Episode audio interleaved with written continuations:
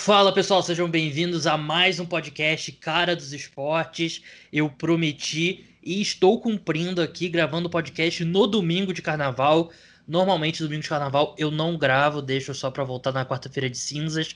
Tirando o ano que o Super Bowl caiu no, no domingo de carnaval, que foi o pior ano da história dos produtores de conteúdo de N F L aqui no Brasil, porque basicamente a audiência se esvaiu, tava todo mundo, só os fãs hardcore mesmo de N F L ficaram em casa vendo o Super Bowl, né? E mesmo assim alguns é, pararam o carnaval por algumas horas apenas. Eu lembro que a audiência foi péssima na época do N F L hoje, eu não lembro qual ano, mas enfim, como esse ano não pode ter bloco, não pode ter desfile, não, o ideal é que todo mundo fique em casa sem se aglomerar, eu decidi gravar o podcast até por um pouco de tédio, né? Porque eu não teria nada para fazer e vocês sabem o quanto eu amo gravar podcast. E aqui comigo tá uma das pessoas com quem eu mais gosto de gravar podcast, meu amigo João Eduardo Dutra. E aí, João, como é que você tá? E aí, beleza? É, domingão de carnaval parado, mas movimentado. Parado mesmo? É, parado, mas movimentado pro fã de futebol da bola redonda, né? Não, eu não sou fã de futebol da bola redonda, eu detesto, detesto. Aqui nós estamos contra esse tipo de futebol, mas a todos os meus amigos daquele time vermelho e preto, seguimos. Respiramos, é, a união sinistra Flasco falhou miseravelmente nesse domingo, né? E assim, eu amo o Flamengo, detesto o futebol, porque ele me faz passar por cada estresse. Eu e o João, a gente, nós dois somos rubro-negros, a gente estava conversando, mas enfim... Eu perdi alguns seguidores no Twitter por falar do, da rodada... Aliás, eu perdi um segui... alguns seguidores porque eu falei mal do último Super Bowl. As pessoas têm um problema em admitir que, o... que um jogo da N F L pode ser ruim. Eu achei que o, jogo, o Super Bowl foi ruim. Se você achou que foi bom, ótimo pra você. E eu perdi depois mais seguidores porque eu fiquei falando do jogo do Flamengo, né? Mas tudo bem. O programa de hoje, como você já deve ter visto na descrição, a gente vai falar de free agency, né? E a gente vai falar muito de quarterbacks, quarterbacks no draft, quarterbacks free agents, quarterbacks trocados. A gente tem, vai falar muito. Então o objetivo aqui é focar nas outras posições, né? No jogo free agents, não quarterbacks, né? Eu até queria falar um pouco do James Winston, mas eu segui aqui a risca, né? Então a gente basicamente separou aqui É, os free agents que de fato chegarão no mercado e os free agents que são free agents, mas não devem chegar no mercado. São aqueles que devem receber a franchise tag ou deverão receber uma, uma extensão contratual do seu próprio time. E para quem está começando a acompanhar a N F L agora, muita gente já começa a acompanhar com o Super Bowl, franchise tag é um artifício que os times têm. Eles podem usar uma por ano. Eles podem manter um jogador cujo contrato acabou na última temporada, eles podem manter esse jogador por mais um ano. Vamos supor, o Dak Prescott. Ele pode, o Dallas Cowboys pode forçar ele a ficar por mais um ano em Dallas, né? São duas franchise tags seguidas que você pode usar. E o jogador recebe nesse ano a média salarial dos cinco jogadores mais bem pagos da posição, ou cento e vinte por cento do último salário, o que for mais alto. Então, é assim que funciona a tag. É basicamente uma... O time tem direito a fazer uma renovação automática por mais uma temporada de um de seus jogadores a cada ano. Então, tem alguns caras que, apesar de serem nomes interessantes, a gente avalia aqui que não devem chegar no mercado aberto, então devem se manter no mesmo time. A gente vai falar de alguns aqui também que devem chegar no mercado aberto. É, antes de entrar no, no, nesse, nesse debate, eu queria lembrar que o podcast Cara dos Esportes é um oferecimento do programa de apoiadores. É, agradecer aos novos apoiadores, alguns apoiadores novos chegando depois do Super Bowl, e eu fico muito feliz e mostra aí o poder da N F L. Sabe que você que está ouvindo sabe que o off-season da N F L só começa em junho mesmo, e mesmo assim, a, junho tem os jogadores lá fazendo merda, sendo presos e tal. Então, nem a N F L não tem off-season direito, né? Então, é... o, pro... conteúdo que eu produzo aqui é o oferecimento de vocês que apoiam o, o meu trabalho, né? Apoiam o trabalho de um produtor de conteúdo independente. E os apoiadores têm direito também a programas extras, a newsletter exclusiva duas vezes por semana. Todos os meus textos são por lá. Dependendo do plano, tem grupo no WhatsApp também. Eu estou estudando algumas novidades aí de benefícios aos apoiadores, mas o principal benefício é você realmente... não um benefício, mas você apoiar o meu trabalho para me ajudar a continuar mantendo o podcast. Agora no off-season, dois programas por semana. O segundo programa é, era, um, era um programa na madrugada de domingo para segunda, um terça-feira à noite, outro quarta-feira à noite. Esse de terça-feira à noite, ele, que era exclusivo para apoiadores, ele foi empurrado para quarta-feira à noite. E agora o que era quarta-feira à noite, em semanas normais, sem acontecimentos normais, ele não vai acontecer durante off-season. Então, basicamente, você que não é apoiador, você vai ter direito ao podcast normal de domingo para segunda.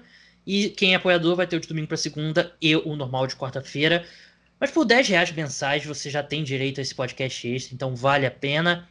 Dito isso, dados os recados, vamos entrar aqui na, nas discussões. João, vamos começar pelos jogadores que a gente acha que não vão chegar no mercado. Alguns são certeza, né? Outros, nem tanto.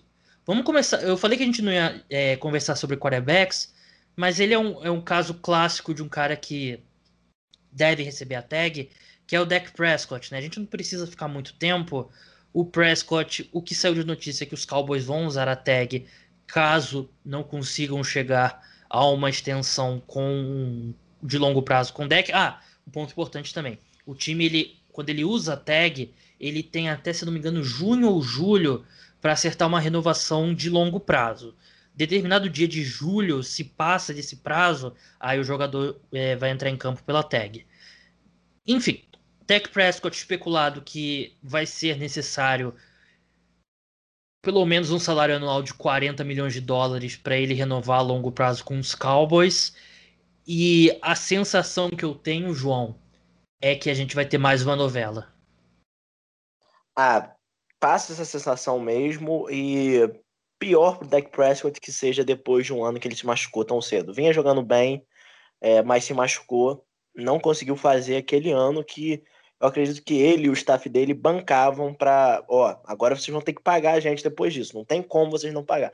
Não conseguiu ter esse ano, aparentemente os Cowboys já tinham desenhado uma linha que é de onde eles não iriam passar, e tudo indica que ele vai, que ele vai ser tagueado de novo. Não faz nem sentido para os Cowboys deixarem ele atingir o mercado, o, o mercado, porque ele é um dos melhores assets da N F L hoje. Então, mesmo que é, a relação esteja que, queimada, não tenha futuro para ele lá, você bota tag nele e tenta trocar ele. Mas eu acredito que os Cowboys vão taguear ele é, e vai, vai ser uma batalha, porque o Dak Prescott acha que ele vale tanto e os Cowboys claramente não acham que ele vale isso. É uma... E... Pode terminar. É, e só, aparentemente, eles já chegaram nesse limite e não planejam ir mais além. Verdade, né?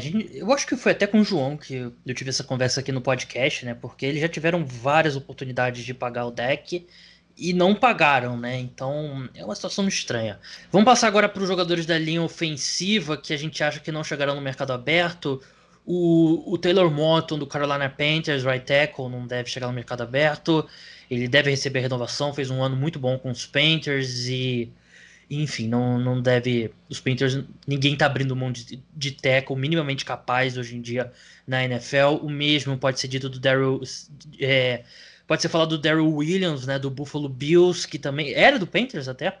Teve uma temporada muito boa no passado, é outro que os Bills não vão abrir mão. E um que revitalizou a carreira foi o, o Trent Williams, né, João? Porque ele teve aquele ano estranho com o Washington que ele não quis jogar e o Washington aparentemente não diagnosticou ele com um tumor no cérebro, que parece ser um negócio bem sério, mas ele jogou em nível altíssimo com, com o forty-niners e mesmo aos trinta anos a gente tem visto que left tackles... É, grandes left tackles conseguem ter uma longevidade grande, né, com Andrew Whitworth e, e outros, né, o Jason Peters jogou até, que é um nível até os trinta e oito anos, basicamente. Então, eu não ficaria surpreso se ele assinasse um contrato bem lucrativo aí de dezoito, dezenove milhões de dólares por ano. O forty-niners, para mim, ou vão fazer a renovação ou vão usar a tag nele. Ah, com certeza. Possivelmente o melhor left tackle da N F L do ano passado. Com certeza, um, dois. É, revitalizou a carreira. Tá numa idade um pouco mais acima, mas como você falou, tackle tem capacidade para jogar há alguns anos. Então, não ficaria surpreso se ele assinasse um contrato aí de cinco anos, que botasse ele no top três, top dois dos mais bem pagos da liga, porque ele jogou por isso, e o próprio forty-niners são um exemplo de como os tackles podem jogar longe. Lembrando que o Trent Williams substitui o Joe Staley, que Sim. era já o left tackle dos, te- dos forty-niners desde que mundo é mundo. Então é, é, é mais um exemplo de como os tackles podem ir longe. É, tudo bem que a gente tem um exemplo muito claro ao contrário disso logo nessa temporada, que é o Anthony Castonzo se, se, se aposentando com trinta e dois anos, mas eu acredito que o Trent Williams, que forçou a saída dele de Washington por diversos motivos internos, não, não me parece ser um cara que forçou, chegou a um time com os forty-niners, um time organizado, para se aposentar em um, dois anos. Então ele parece ser um cara que tem objetivos de jogar mais tempo na N F L. É, um exemplo de, de um time que acreditou que o seu left tackle ia, já tinha chegado no fim da linha, foi o Cincinnati Bengals, né, que abriu mão do Andrew Whitworth em dois mil e dezessete, né? Na época ele tinha trinta e seis anos e ele, o Whitworth jogou muito bem em dois mil e dezessete com os Rams, muito bem em dois mil e dezoito, dois mil e dezenove, enquanto teve em campo no, na última temporada, jogou em altíssimo nível. Então os tackles vêm tendo aí uma... Os grandes tackles, né? Vêm tendo uma longevidade aí. É, a posição de wide receiver é, é bem interessante porque você tem... Você tem nomes esse ano, né? E tem dois que eu acredito que receberão a tag dos seus times, mas eu tenho certeza que eles não têm nenhuma intenção de assinar contrato a longo prazo com seus respectivos times, que são Allen Robinson com os Bears e Kenny Golladay com o Detroit Lions. Mas, por pior que seja a, a situação desses times, João, não tem nenhuma justificativa para eles deixarem os dois chegarem no mercado aberto, né? De repente você, sei lá, você usa tag e, e troca eles, né? O que é, que é uma possibilidade para você não perder o cara de graça. Mas por mais que a gente, como fã de futebol americano, queira ver o Kenny Golladay e o Allen Robinson em situações melhores, a verdade é que os Bears e os Lions, com a tag, controlam o futuro desses dois jogadores. Verdade, é, o Kenny Golladay é um, é um cara que eu tenho quase certeza que vai, que vai levar a tag, porque os Lions não tem nada. É, os Lions não tem nada a perder agora, então qualquer coisa que você possa ganhar, você vai, você vai, você vai querer. Então o Kenny Golladay é o principal asset do, desse time dos Lions, ele vai levar a tag, não, não ficaria surpreso se ele fosse trocado, mas eles vão querer manter ele lá pelo, por mais tempo possível e tentar mudar ele por algumas escolhas, ou para um próximo quarterback que, que, que chegar na equipe. O Allen Robinson acho que é uma situação diferente. É, isso é muito mais sensação do que verdade mesmo. Parece que ele... ele o Allen Robinson, eu tenho quase certeza que ele já está já, já com a cabeça em outro lugar. Ele já move on dos Bears.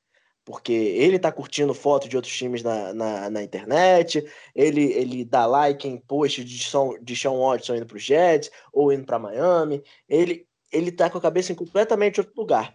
Como você falou, os Bears não tem motivo para deixar ele, ele ir embora, mas é, ele é um cara que talvez eu consiga ver dando uma de Le'Veon Bell, que falou assim, ah, vocês vão botar até aí em mim? Então não vou jogar, porque ele, ele parece que já tá cheio dessa situação.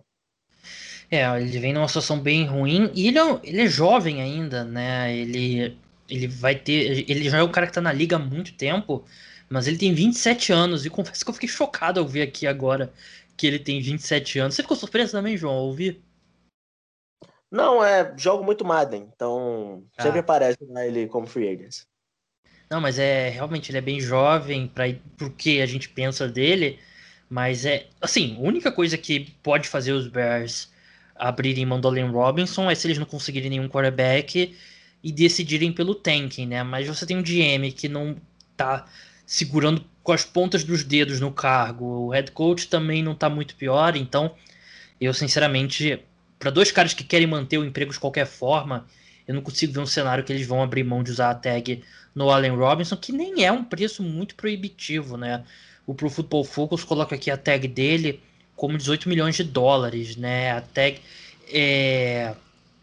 eu não sei se é cento e vinte por cento do salário dele, né? Porque a tag para o wide receiver está projetada como dezesseis, mas de qualquer forma não é um valor que, que, que seja absurdo para o wide receiver desse nível. Vamos passar aqui por um, rapidinho pelos outros que, tão, que eu acho que vão receber a tag.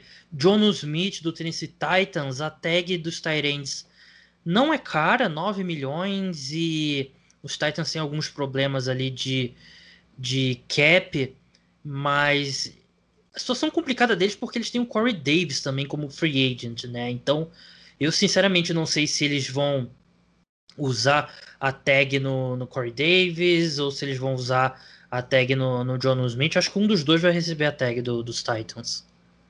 É, com certeza um dos dois, eu acredito. Um dos dois vão ficar. Eu acredito que vai ser o Jono Smith, porque o Corey Davis você já tem o A J Brown lá. Então, é, o Corey Davis não é nem o melhor da posição dele. Jono Smith é o principal talento da equipe. Perdeu algum tempo na última temporada, mas teve um ano é, bom, um ano de crescimento. Melhor ano da carreira dele, provavelmente. Mas acredito que vai ser ele. É, eu acho que se for, não for um, assim, se não estiver falando de um dos dez melhores wide receivers da N F L, aqueles caras ali, sei lá, décimo primeiro ao trigésimo, você encontra é, reposição para um cara desses mais fácil do que um tight end do nível do Jono Smith, né? Que no seu melhor nível, ele é um dos cinco melhores tight ends da N F L, né? Um cara muito físico, produz após a, a recepção, mas enfim. Na defesa, o Leonard Williams, os Giants usaram a franchise tag nele no ano passado e ele teve disparada a melhor temporada da carreira. Ou, para mim, ele ou vai receber de novo a tag, ou os Giants vão usar vão usar o espaço no cap para renovar o contrato dele, não vejo ele saindo. Carl Lawson também é um cara que teve um ótimo ano e ou ele ou William Jackson terceiro devem receber aí a tag do, do Cincinnati Bengals. Justin Simmons do Denver Broncos, ele para mim vai receber a renovação, porque ele era meio que teve um grande ano em dois mil e dezenove, né? Então fazia sentido a tag, mas ele repetiu o desempenho em dois mil e vinte, é um dos melhores safeties da N F L, se não o melhor safety da N F L, merece renovação. E o Marcus May do New York Jets, João, você que torce pro time, o que, que você acha que vai acontecer? Eu acredito que ele vai ser um cara que vai renovar a longo prazo. Porque, como a gente estava falando, é, os valores das tags de safety são, se eu não me engano, são onze milhões de dólares para safety. Então, não é uma tag tão cara assim para se pagar. E o Marcus May, ele é o sneak, sneak old demais. Porque, se eu não me engano, ele tem vinte e oito anos. Então, é, não sei se é o ideal para um safety, que não é uma posição premium da N F L. Ele, ele bancar na tag e entrar no mercado depois quando tiver vinte e nove anos. Ele vai fazer Quem... o... Ele vai fazer vinte e oito agora, dia nove de março. Pô, ele entrou muito velho na N F L. Se não me engano, ele entrou com vinte e quatro anos. É, tô vendo aqui. É... É, então, quem vai pagar um salário de quatro, cinco anos, pagando quinze milhões de dólares para um safety com vinte e nove anos entrando no mercado? Então, eu acredito que vai ser jogo para ele assinar logo um contrato longo e eu acredito que os Jets vão querer É, assinar esse contrato. Então, é, eu acho, acredito que as duas partes vão conseguir chegar num valor que é melhor que a tag, mas ainda assim não é o valor que os Jets claramente não queriam pagar para o Jamal Adams. É um win-win-win, né, como diria Michael Scott, né? Mas eu quero falar um pouco da situação específica do Tampa Bay Buccaneers, que eles têm três free agents assim de peso, que em situações normais seriam, se fosse só um dos três, como foi no ano passado, seria uma franchise tag ali sem, sem piscar o olho, né? Mas esse ano eles têm, além do Shaq Barrett, que recebeu a tag, o Chris Godwin e o Lavonte David. Lavonte David, um grande líder, líder né, desse time, um dos melhores linebackers da N F L. O pessoal vem falando muito do Devin White nos últimos dias, mas eu até botei isso no Twitter, né? Que o Devin White não é o melhor linebacker nem do Tampa Bay Buccaneers. O Lavonte David é um jogador espetacular. Você tem o Shaq Barrett, que deu um grande salto em dois mil e dezenove e manteve em dois mil e vinte. Foi o segundo colocado em pressões na N F L, atrás apenas do, do Aaron Donald. E o Chris Godwin, que é, para mim, um dos dez melhores wide receivers da N F L. Se lesionou, não, não teve um grande ano como a gente esperava, né? Mas ele em dois mil e dezenove foi espetacular, ainda é jovem. Só que o problema é que os Bucks têm apenas uma tag. E tendo apenas uma tag, é difícil acreditar que dois desses três jogadores chegarão no mercado aberto e voltarão para Tampa, né? Porque Tampa tem até espaço no cap, mas quando chega no mercado aberto, por mais que seja um ano... Aliás, um negócio que até que a gente não discutiu, João, é um ano que, que os times não vão ter tanto dinheiro quanto de costume, né? Porque o, o teto salarial vem subindo dez, onze milhões de dólares por ano, então sempre todo mundo quase tem espaço. Mas esse ano, pela primeira vez em, sei lá, desde que eu acompanho a N F L, o tag vai cair por causa da pandemia, caíram as receitas e tal. Então menos time vão ter, vai ter espaço na folha salarial, e eu acho que isso vai impactar muito mais a discussão que a gente vai ter mais pra frente dos free agents que chegarão ao mercado. Então vamos manter no, no Tampa Bay Buccaneers. Meu palpite é o que o Chris Godwin vai receber a tag. Eles vão conseguir a renovação do Lavonte David. E o Shaq Barrett é o cara que eles correm mais risco. O que, que você acha que vai acontecer, João? É, é uma situação bem interessante essa dos Buccaneers, porque são três caras importantes, sem dúvida, mas três caras que têm, é, como é que eu posso explicar? Pesos diferentes no elenco. Se a gente for ranquear qual, os, qual é o melhor desses três, provavelmente seria o Chris Godwin. Mas o Chris Godwin está numa posição que já é recheada no Tampa Bay Buccaneers. Já tem o Mike Evans em contrato longo, você já tem o Cameron Brate, o O J Howard vai voltando. É, Cameron Brate e o O J Howard não são wide receivers, mas são agarradores de bola. É. É, o Gronkowski, se eu não me engano, o Gronkowski é free agent, não? Free agent também. Então, é outro cara que vão ter que olhar. O Antonio Brown é free agent também, mas provavelmente num preço muito mais acessível. É, nesse sentido, os Bucks, entre aspas, poderiam se dar ao luxo de perder ele. Mas, de novo, ele é o melhor dos três, provavelmente. A mesma coisa com o Lavonte David. Mais jovem também, né? É, ele é mais jovem, ele é um recebedor jovem. Ele vai ser um cara que, que se ele atingir o, o mercado aberto, ele vai provavelmente se tornar o, o wide receiver mais bem pago da liga. É... O Lavonte David é uma situação parecida, porque, de novo, o Lavonte David é um cara que é mais velho, mas é um excelente linebacker, mas tem o Devin White lá. Se, se o Tampa Bay Buccaneers... É, achar que o Devin White já está em um bom nível, e para você parear ele com outro linebacker que agora precisa ser um pouco pior, pode ser que eles, eles é, vão para outro caminho. O Shaq Barrett, que provavelmente é o pior dos três, estou falando que o Shaq Barrett é ruim, mas é o pior desses três nomes, mas ele está na posição é, onde o Tampa Bay Buccaneers tem menos depth. Se o Shaq Barrett sair, quem vai ser o principal edge rusher do time? O Jason Pierre-Paul, que é um bom jogador, mas não é um cara que você quer ser o principal edge rusher de um time. Então é uma situação interessante, porque tem aí as necessidades, você tem aí é, o desempenho. Então, como você falou, eu acredito que o Chris Godwin vai receber a tag. Eu acredito que eles vão querer é, deixar essa confusão para o ano que vem. Vamos, vamos conversar de novo ano que vem. E vai ficar entre Shaq Barrett e Lavonte David. Eu acredito que eles vão assinar com o Shaq Barrett.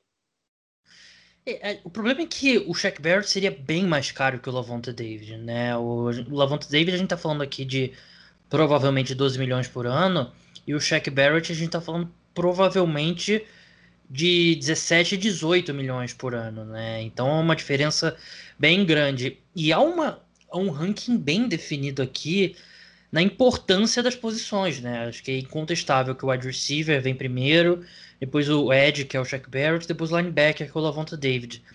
O problema é que o Lavonte David, eu acho que tem uma questão afetiva e de liderança que os Bucks não vão querer abrir mão dele, né? Então, isso eu acho que pode acabar custando. Eles têm condições de manter os três, mas vai ser bem difícil. Eu acho que eles vão usar a tag no Godwin, apesar de eu concordar com o João que, olhando friamente, é o setor que eles poderiam se dar ao luxo de, de abrir mão, né? Que é o wide receiver. O, o Shaq Barrett seria o que o seria o que faria mais falta em termos de profundidade do elenco mesmo, né? Mas eu acho que existe um risco grande deles perderem o Shaq Barrett.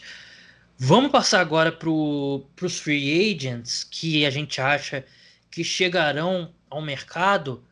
Antes da gente entrar em free agents, eu quero falar de um cara que não é free agent, João, mas que tá buscando uma troca, né? Que é o Orlando Brown.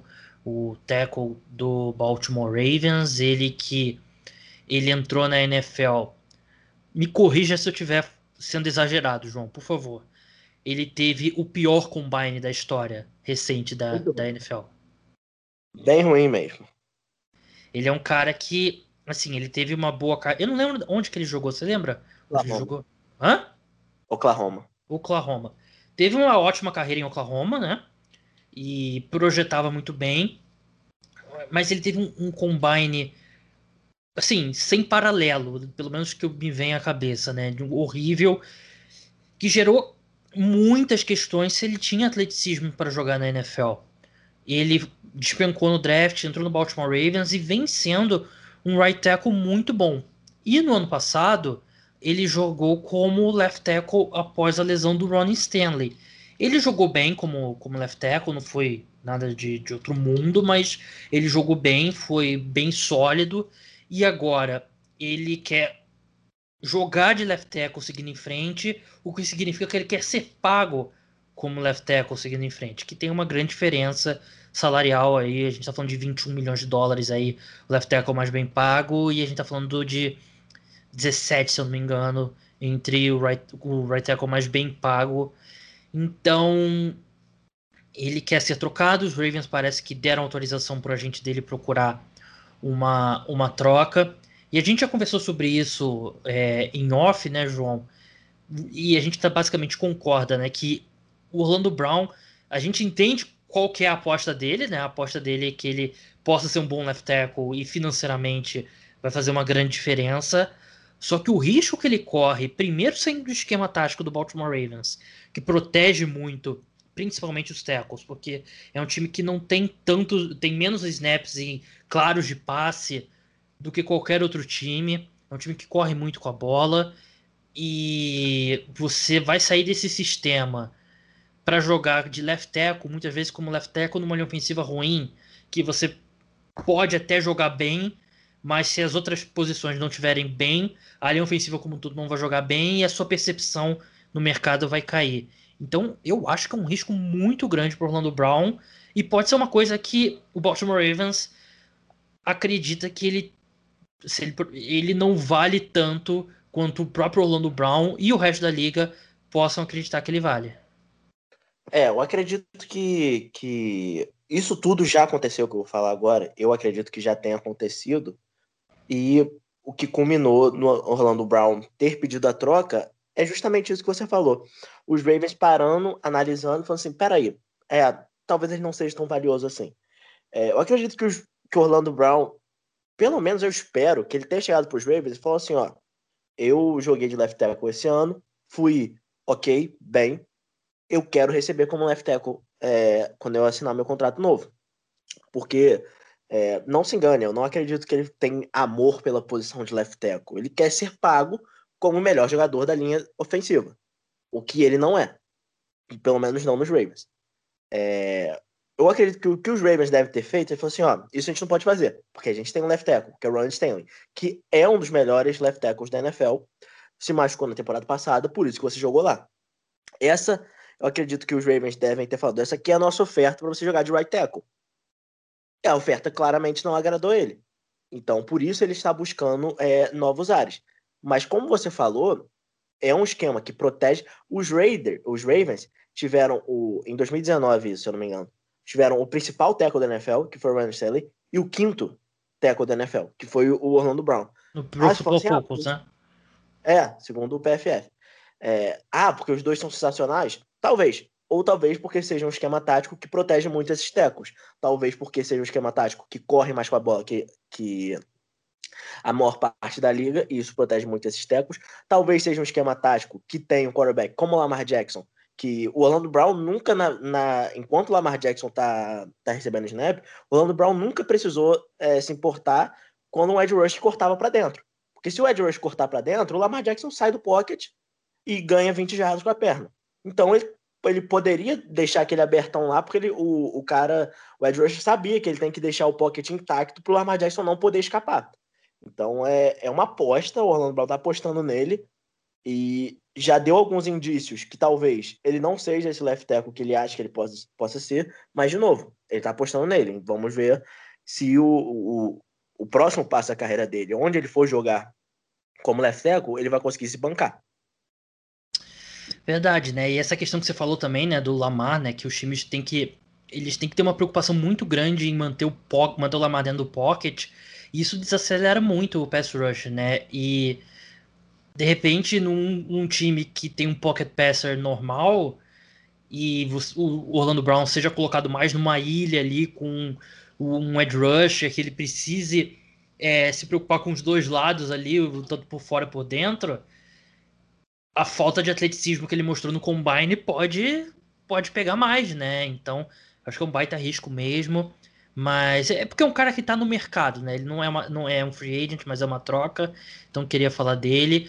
Vamos falar dos free agents que de fato chegarão ao mercado, e eu vou começar jogando a bola pro, pro João e indo beber uma água, porque é sobre um running back, né? E é o running back, o Aaron Jones do Green Bay Packers. Os, os dois lados parecem não estar chegando A um, a um acordo. E, assim, a pergunta que eu te faço, João, tem, sobrou aqui algum time ainda que acredita que faz parte de uma forma eficiente de investimento pagar um dos cinco maiores contratos por um running back?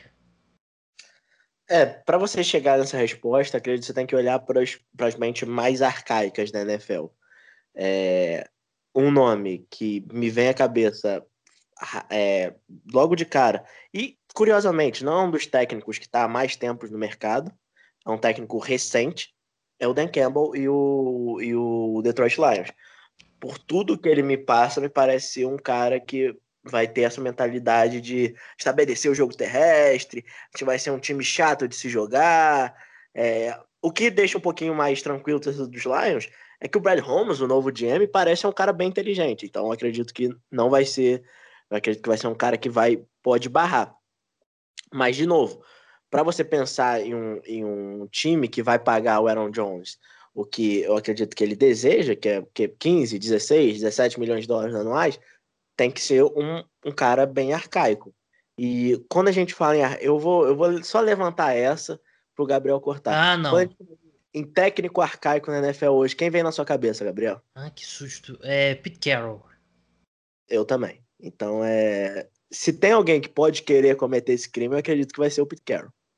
Ah, eu não acredito que eles fariam isso. Eles têm muitas necessidades no, no elenco. Mas é, é complicado, né? Porque eu acho que o mercado deu uma, uma esfriada para running backs, né? Eu acho que, assim, os times que têm... O... O grande running back, eles renovaram com seus, com seus jogadores, né? O Panthers, Saints, e, enfim. E a gente viu no que que deu. Mas Cowboys e... Você sabia que o... Quem que você acha que é o quarto running back mais bem pago na N F L? Hum, David Johnson. Acertou. Que os Texans estão ativamente agora tentando se livrar, né? Então, excelente, assim. Eu... Eu acredito que ele vai acabar renovando com os Packers por uns dez milhões, onze talvez. Eu, porque eu não hum. acho que nenhum outro time vai oferecer muito mais do que isso. É, eu acredito que nenhum outro time vai oferecer mais que isso. É, eu acho que é um momento para ele, como um running back, parar e pensar, pô, qual foi o último running back, assim, top de linha, que saiu do, do seu time, recebeu um contratão, talvez nem precise ser um contrataço, mas foi bem pago, dois dígitos anuais, e deu certo. É difícil você chegar nesse cara que, que trocou de time e deu certo. Então, ele já tá lá, ele já tá acostumado com, com o plano de jogo. É, não acredito que os Packers vão pagar, não vão, não vão quebrar a banca por ele. Então, vão ter que negociar.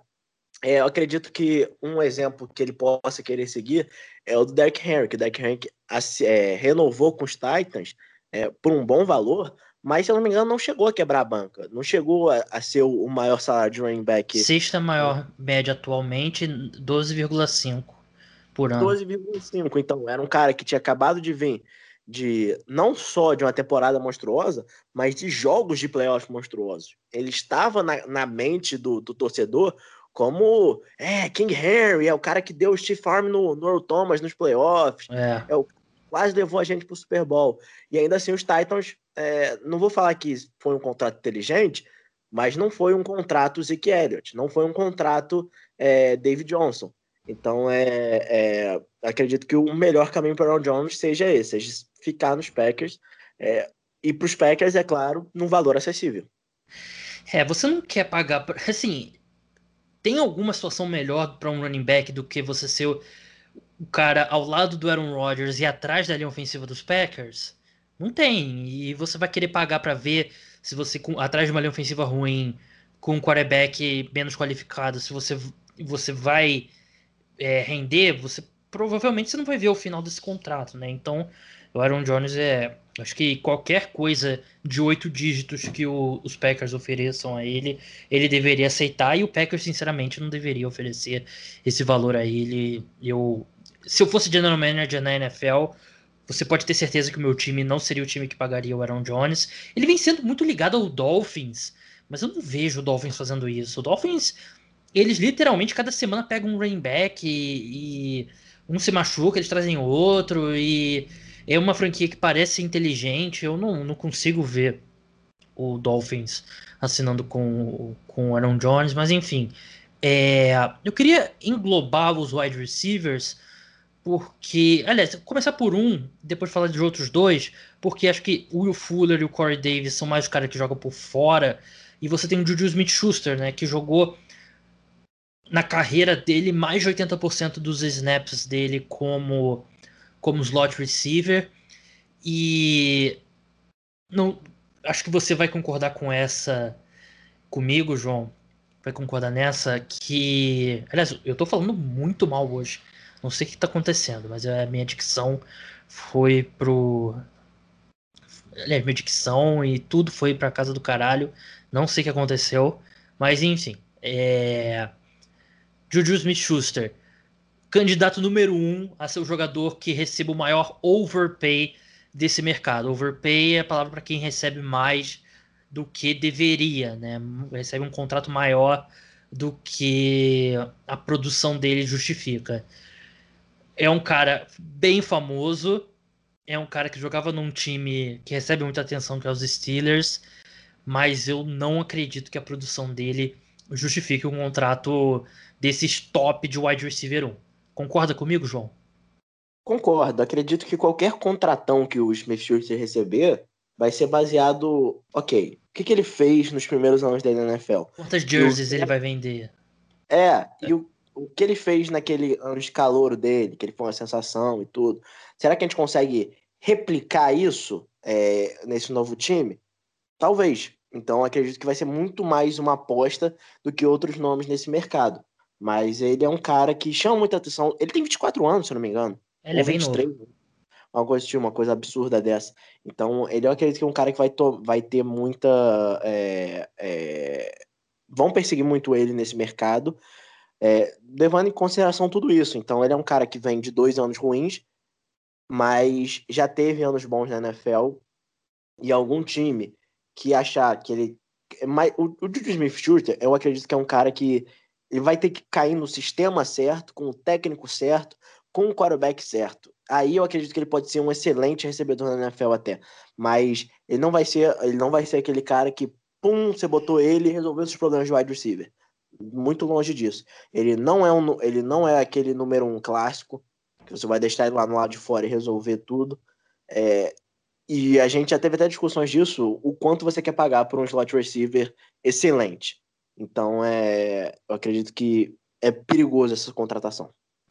É, o Juju Smith-Schuster, ele é o, é o clássico cara que é, ele tem que ser o... Se ele for o segundo melhor wide receiver do seu time...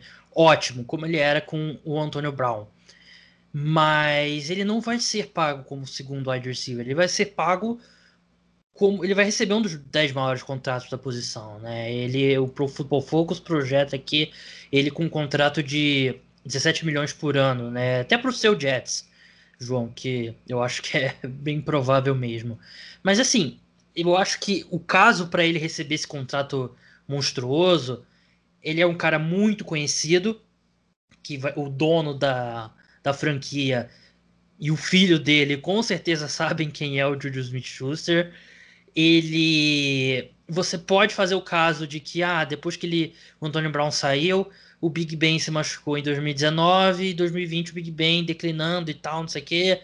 Eu acho que passa por aí os argumentos para um time se, se convencer a pagá-lo. Mas vocês conhecem aquele termo que eu uso, né, que é, a tempo, assim como tem o hat-trick para o jogador que fez três gols numa só partida, o clean sheet pro goleiro que não levou nenhum gol, tem o Jarvis Landry, que é um termo aqui que eu, que eu não criei. Eu, não, eu, eu acho, acredito que eu comecei com esse, com esse termo, mas pode ser que eu tenha roubado de algum lugar. Agora eu não me lembro. Mas é o Jarvis Landry, para quem não lembra, ele teve um ano que ele teve cem recepções e menos de mil jardas. O Juju Smith-Schuster teve noventa e sete recepções no ano passado, para oitocentos e trinta e uma jardas, que é um negócio assim, inacreditável, uma média baixíssima. Ele é um cara que trabalha do slot, ele é um cara que nesse último ano, você, ele, pode ter, não pode, ele pode não ter sido terceiro em produção, mas você olha para o trio de wide receivers do Pittsburgh Steelers, ele claramente é o terceiro em talento. Eu tô maluco, João? Tá, ele é o quarto. Atrás do Washington também, né? Sim. Qual, qual Sim. é o primeiro nome dele? É, James Washington. James Washington, é. Então, eu, eu detestaria se fosse o meu time, porque você vai pagar preço caro por um cara que vai te dar esse tipo de produção e basicamente um slot receiver muito bom. Eu não, não, ser, eu não gostaria de pagar e tenho certeza que algum time vai pagar. Dois outros wide receivers que oferecem um piso mais baixo, mas eu acredito que um teto maior, são o Will Fuller, do Houston Texans, e o Corey Davis, do Tennessee Titans. Por isso eu coloquei até a mesma lista de times. Aliás, para o Juju Smith-Schuster, eu coloquei Raiders, que eu acho que eles tendo o Henry Huggs, talvez eles possam querer procurar alguém para o slot, né? Coloquei o Cardinals também, que tem o DeAndre Hopkins, que ele até trabalha um pouco pelo interior, mas ele é um cara excelente ali no aberto. E coloquei o Patriots, que precisa de qualquer wide receiver. Agora, para o Will Fuller e para o Corey Davis, eu coloquei a mesma lista, que é Green Bay Packers, New England Patriots, New York, New York Jets, Miami Dolphins, Baltimore Ravens e Arizona Cardinals, outros times também. Mas são dois caras que são wide receivers completamente diferentes, mas eu acho que envolvem um nível de risco e um nível de recompensa parecido. É, eu concordo. Eu acredito que o Will Fuller vai ser... provavelmente a menina dos olhos dessa classe de wide receiver, pela velocidade, pelo status, é, é, pela produção dele enquanto ele esteve em campo. Acredito que a questão dele não estar em campo muitas vezes vai ser um pouco sobreolhada, mas é, o Will Fuller eu acredito que vai chamar mais atenção justamente por ser, ele, por ser esse cara que vai tirar o topo das defesas. Por isso mesmo eu botei o principal time que deveria estar interessado nele. Eu nem sei se tem possibilidade é, de cap, mas deveria ser o Green Bay Packers. Sim. Porque você já tem o Devontae Adams, que manda ali no meio do campo, mas não é um cara exatamente que as defesas vão deixar os safeties vinte, trinta jardas é, no fundo do campo, com medo dele lá. Vão querer trazer os safeties para perto, porque sabe que naquela área intermediária, ele provavelmente é o melhor da N F L. Os Packers tinham uma arma dessa para tentar explorar quando os safeties vêm para perto, que é o Marquez Valdes-Scantling, que não é a arma que você quer ser nesse cara. O Will Fuller traz uma outra dimensão para esse ataque. Então, acredito que o Will Fuller para os Packers seria excelente. De novo, não sei se, é, se, se tem capacidade salarial para isso. É, não sei se ele vai conseguir, ou se os Packers vão conseguir igualar uma oferta de um time como os Dolphins ou os Jets, que tem salary cap para dar e vender aí, e podem, entre aspas, dar um overpay para um jogador desse. Então é, é uma situação diferente. O Corey Davis, eu acredito que é um cara mais perigoso que o Will Fuller, porque, de novo, o Will Fuller, o medo dele é as lesões. Tem muitas, mas quando ele esteve em campo, ele foi um wide receiver bom para cima. O Corey Davis, ele estourou nesse último ano, que foi o ano de, de contrato dele. Então, é, sempre fico um pé atrás com um pouco disso. Corey Davis, em nenhum momento, ele foi o melhor recebedor dos Titans, sempre atrás do A J Brown. talvez um pouco de síndrome de Juju, é, hum. não que eles não joguem no slot, mas precisou do A J Brown aparecer, o A J Brown ser claramente o melhor recebedor, e todo mundo falou assim, tá bom, a gente tem que parar esse cara pro Corey Davis começar a aparecer mais. E, e agora, falando um pouco do time que eu torço, é, eu gostaria bastante do, do, do Fuller. Não, não odiaria o Corey Davis, até porque eu acho que ele vai ser mais barato, mas se for levar em, em, em talento, eu acredito que o Corey Davis é muito parecido com o Denzel Mims, então é, é um nome que eu ficaria um pouco atrás com isso. É, e recebedores, um que não tá na lista, e provavelmente é o meu favorito dessa classe, é o Chris Samuel. Acredito que ele vai ser um cara que não vai ser tão caro igual aos outros, é o mais rápido, cresceu bastante essa última temporada com o Joe Brady, e tem o pedigree de The Ohio State. Uhum. Então é, é, é um nome também que eu gosto bastante, dessa, que não tá na lista, mas que vai, tá, que vai chegar no mercado aberto. É, se for para contratar um, um slot receiver, eu prefiro pagar o que o Curtis Samuel vai receber do que o que o Juju Smith-Schuster vai receber. Porque o, o Samuel vai receber bem menos do que o Smith-Schuster. Ele está projetado aqui com uma média anual de oito vírgula três milhões de dólares. E eu preferiria, eu gosto dele também, eu preferiria pagar ele do que o, o Juju. E o Will Fuller é, é isso, né? Ele é a questão de lesão mesmo que te deixa com, com o pé atrás. E eu sei que muita gente ah, pode estar pensando, ah, ele pode, de repente, dar um desconto para jogar com Aaron Rodgers, mas justamente por esse, esse histórico dele de lesões, ele não pode dar esse desconto, né? Ele tem que pegar o contrato que ele conseguir.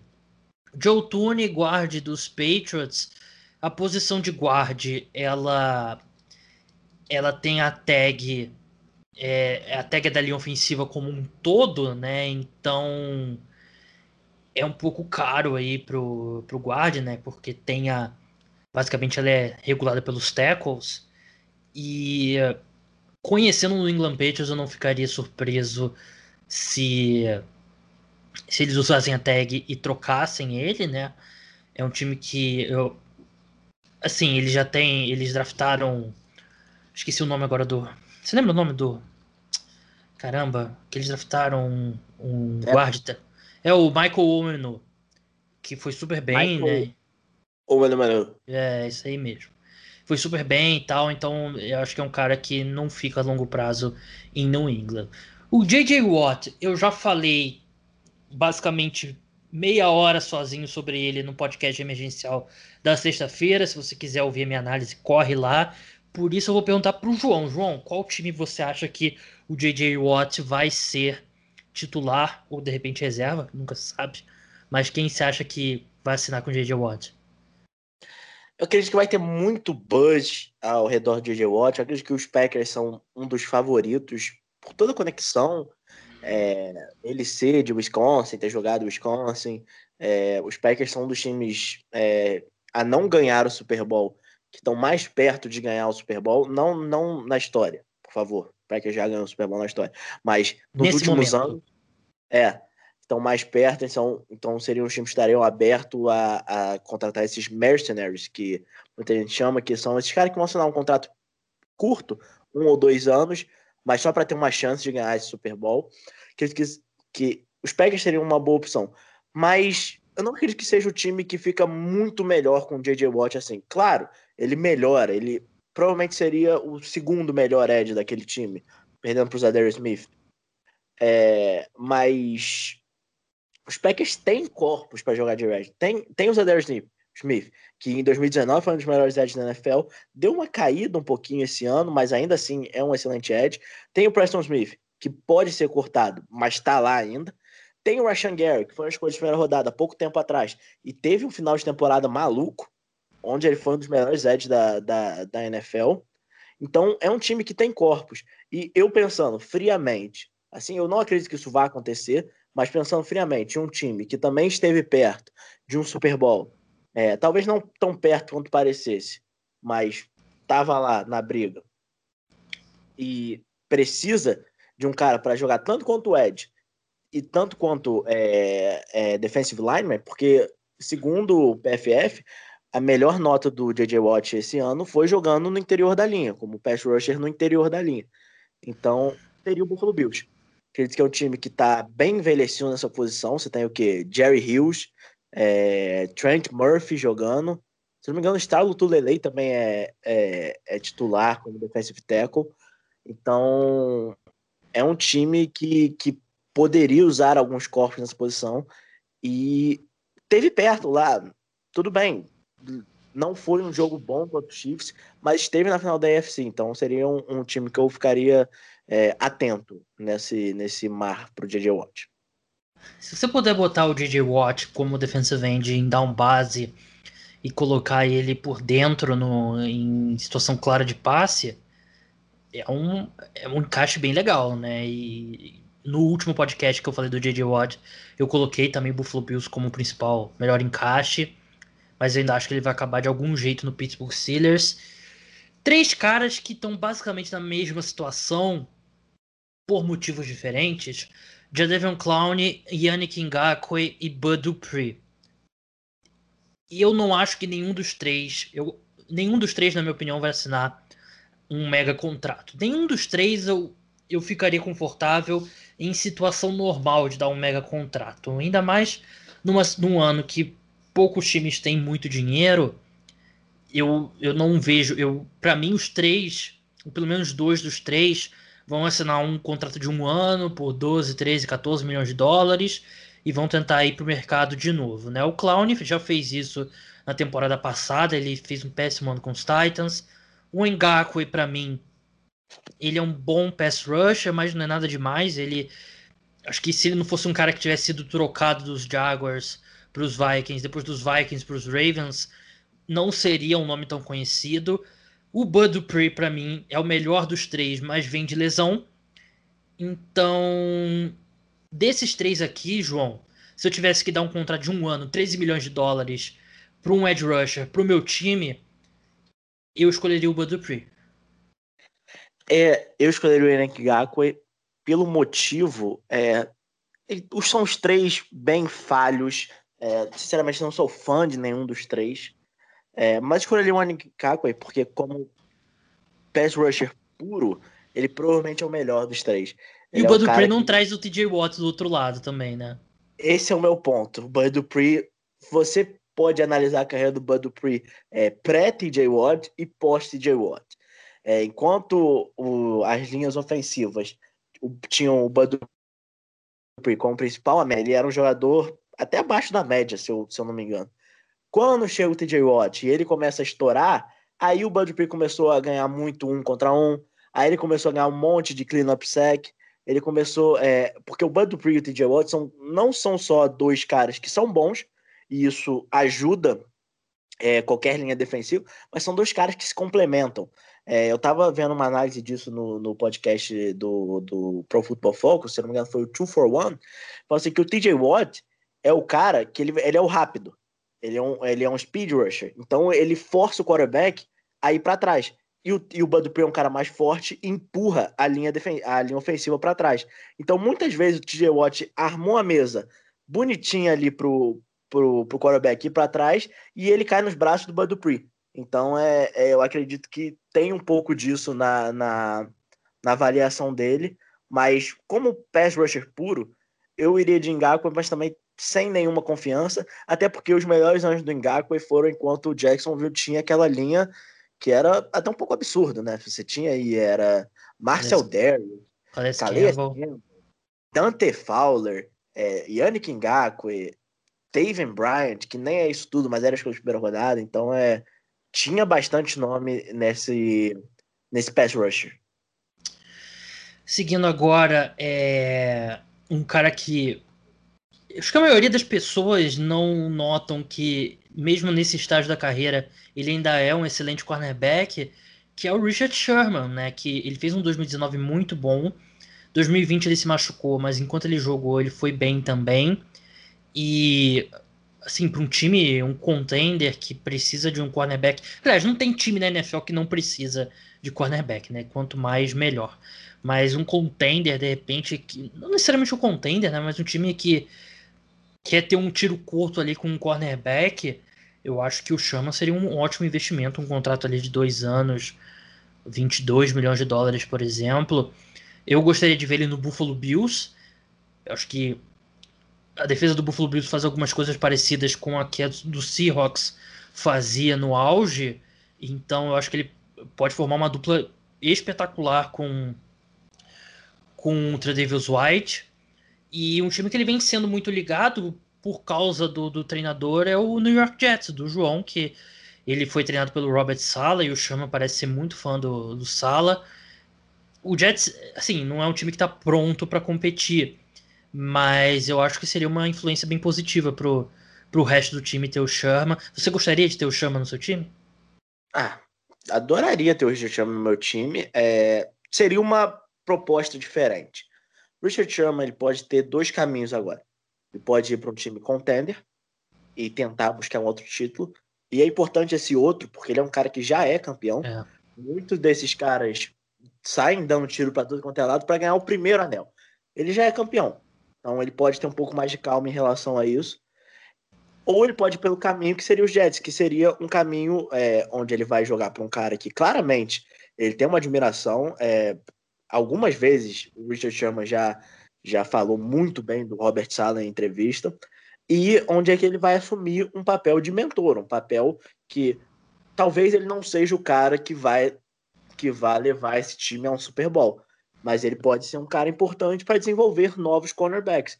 Numa secundária que, nesse momento, tem o Bryce Hall e mais ninguém. Ah, não, tem o Brian Poole, é, que é um bom slot, mas nada demais também. É, então, seriam esses dois caminhos. Como você falou, se ele quiser ir para um contender, o Buffalo Bills talvez seja uma opção. Embora eu não goste muito de você...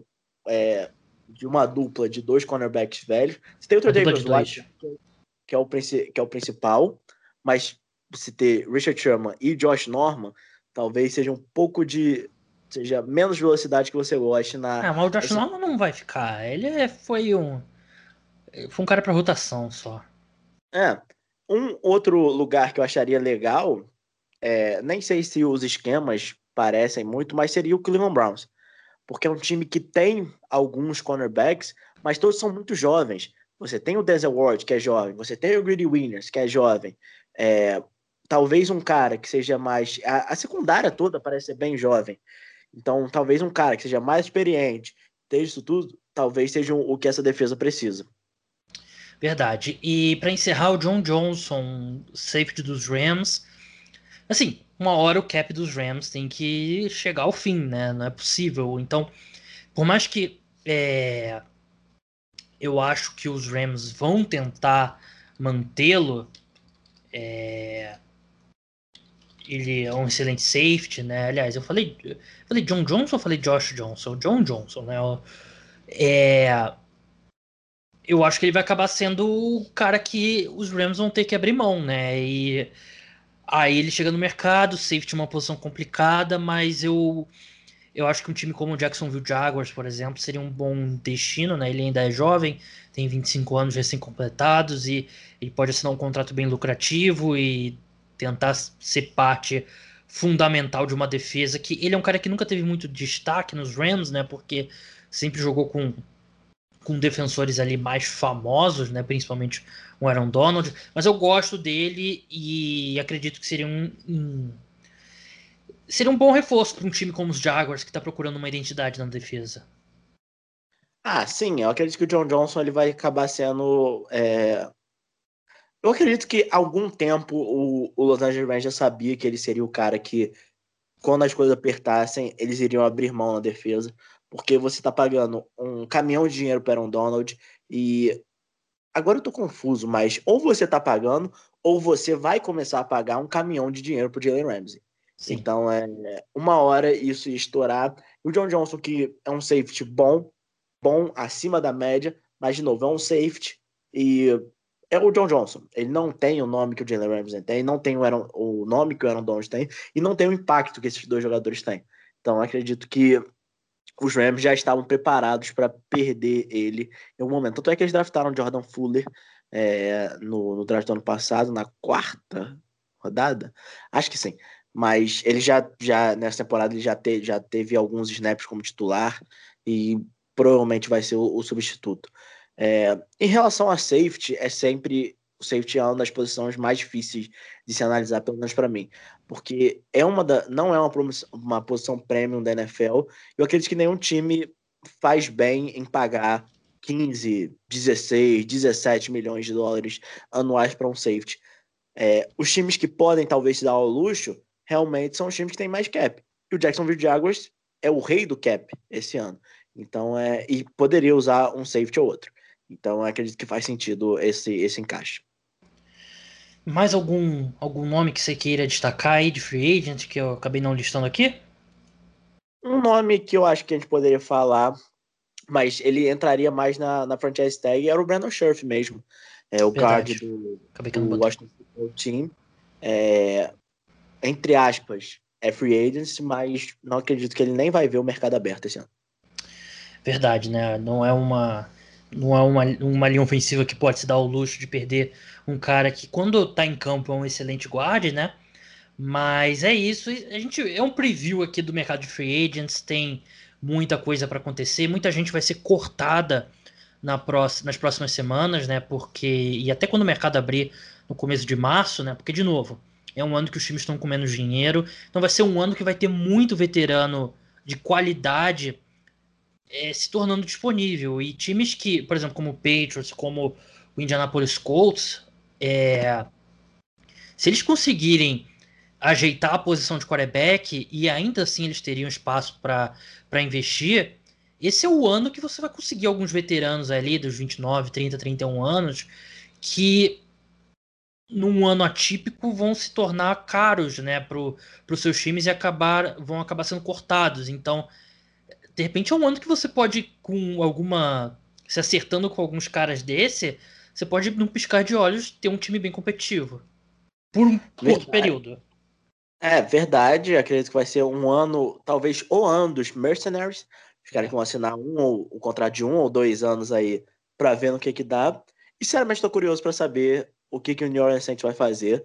Ele diz que vai ter um momento que vai ter um, uma série de cortes nesse time. E pode ser que um nome ou outro interessante chegue ao mercado. Verdade, mas é isso. Esse foi o podcast Cara dos Esportes desse domingo. O programa volta na quarta-feira de cinzas, aí, pra, exclusivo para apoiadores. Se você não é apoiador ainda e gostaria de ter acesso a vários conteúdos exclusivos e me ajudar a manter o podcast Cara dos Esportes no ar, vai lá, tem plano a partir de dez reais mensais. As informações estão todas ali na... na descrição. Lembrando a quem já é apoiador, a partir de quarta-feira só no Google Drive, é bem mais simples pelo Google Drive, baixa o aplicativo, você escuta o programa como se fosse um player de áudio normal. Mas é isso, João, muito obrigado pela sua participação, obrigado como sempre e até a próxima. Valeu, gente, obrigado. Então é isso, pessoal, até quarta-feira, aproveitem o carnaval aí de forma segura e se tiver alguma notícia bombástica, alguma, de repente a troca do Carson Wentz saindo, a gente antecipa esse programa, mas a princípio quarta-feira, então até lá, tchau!